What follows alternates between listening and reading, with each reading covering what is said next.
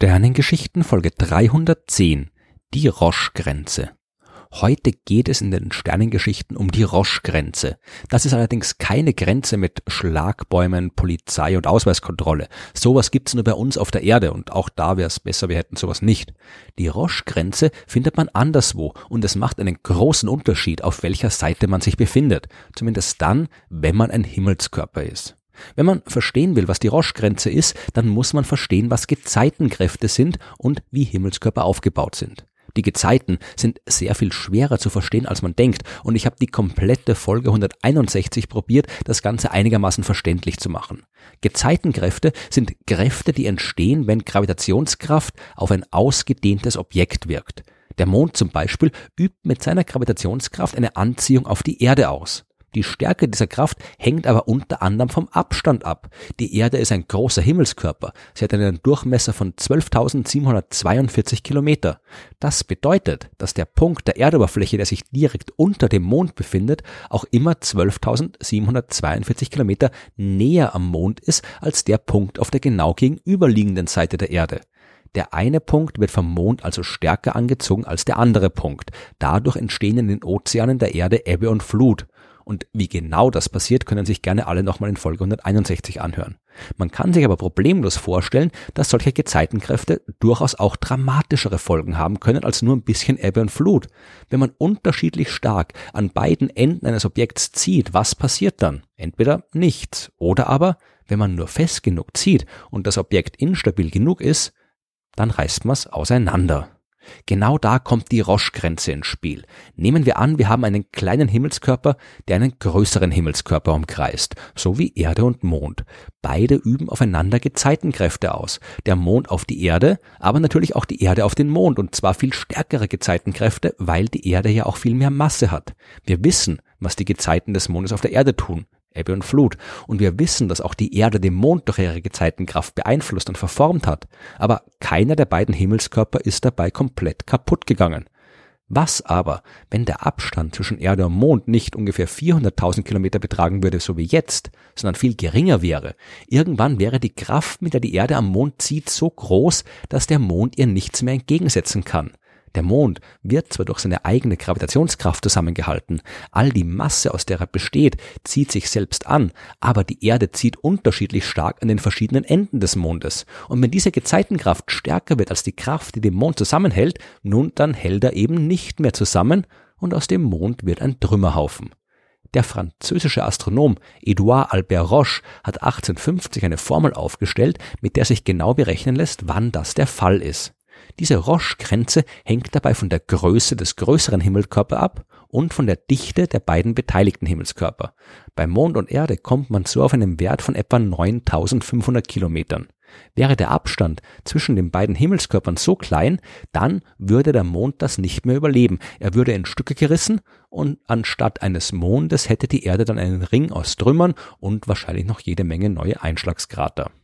Das wird aber nicht passieren. Es wäre zwar nett, wenn die Erde einen Ring wie Saturn hätte, aber der Mond befindet sich deutlich außerhalb der Roche-Grenze und außerdem entfernt er sich langsam von der Erde, nur ein paar Zentimeter pro Jahr, aber er tut es und verantwortlich dafür sind andere Effekte der Gezeitenkraft, über die ich vielleicht mal in einer eigenen Folge sprechen werde.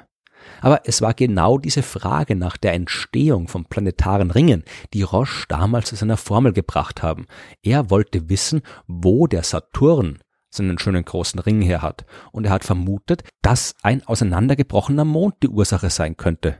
Um das zu prüfen, ob das funktionieren kann, hat er berechnet, unter welchen Umständen so ein Mond kaputt gehen kann und hat so die Formel für die heute nach ihm benannte Roche-Grenze gefunden.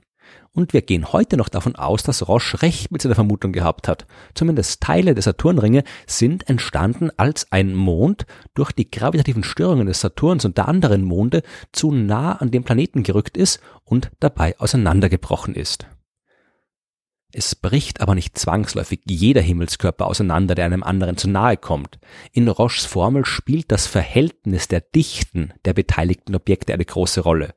Ist die Dichte eines Mondes mehr als doppelt so hoch wie die Dichte des Planeten, um den er kreist, dann liegt die Roche-Grenze innerhalb des Planeten. Oder anders gesagt, egal wie nahe so ein Mond dem Planeten kommt, er wird nie auseinanderbrechen. Es sei denn natürlich, er kollidiert mit dem Planeten, aber das ist wieder eine ganz andere Geschichte. Aber wir kennen wirklich ein paar Monde, die innerhalb der Roche-Grenze ihrer jeweiligen Planeten unbeschadet ihre Runden ziehen. Wenn man es nicht mit festen Objekten zu tun hat, dann läuft das natürlich wieder etwas anders. Wenn es etwa nicht um felsige Himmelskörper wie Erde und Mond geht, sondern um Objekte, die aus Gas bestehen, zum Beispiel um zwei Sterne, in einem engen Doppelsternsystem können sich Sterne in sehr kurzer Distanz umkreisen und dann wirken zwischen ihnen natürlich auch Gezeitenkräfte und die verformen die Sterne. Aus einem kugelförmigen Stern kann durch die Gezeitenkraft ein tropfenförmiges Ding werden.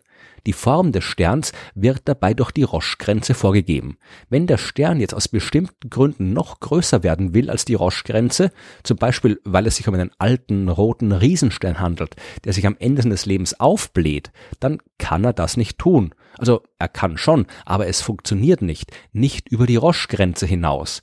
Stattdessen wird in so einem System Material von einem Stern zum anderen Stern fließen. Ein Stern kann einem anderen quasi Material absaugen und tatsächlich hat man solche Vampirsterne auch schon beobachtet. Die Auswirkungen der Roche-Grenze, die sieht man aber auch überall sonst im Universum. Zum Beispiel als der Komet Shoemaker-Levy 9 im Jahr 1992 dem Jupiter zu nahe gekommen ist und sich innerhalb seiner Roche-Grenze befand. So ein Komet, der ist ja kein wirklich massives, festes Objekt, sondern eher ein loser Verbund aus Fels, Eis und Staub. Der Komet ist also auseinandergerissen worden und flog dann als eine Art kosmische Perlenkette weiter, bis all die Bruchstücke im Jahr 1994 dann nacheinander mit dem Jupiter kollidiert sind. Ein bisschen länger müssen wir noch warten, bis wir das endgültige Schicksal des Marsmondes Phobos beobachten können. Dieser nur 11 Kilometer große Minimond zieht derzeit seine Runden um den Mars 6000 Kilometer über dessen Oberfläche. Phobos ist einem Planeten näher als alle anderen bekannten Monde ihrem Planeten und er kommt dem Mars immer näher wieder aufgrund spezieller Effekte der Gezeitenkraft und mit einer Geschwindigkeit von zwei Metern pro Jahrhundert. Das ist nicht viel, aber es läppert sich zusammen. In circa 30 Millionen Jahren könnte er die Roche-Grenze überschritten haben und dem Mars zu einem neuen Ring verhelfen. Das wird dann sicher ein schöner Anblick sein, und wenn wir Glück haben, haben wir den Mars bis dahin vielleicht ja auch schon besiedelt und können dabei zusehen.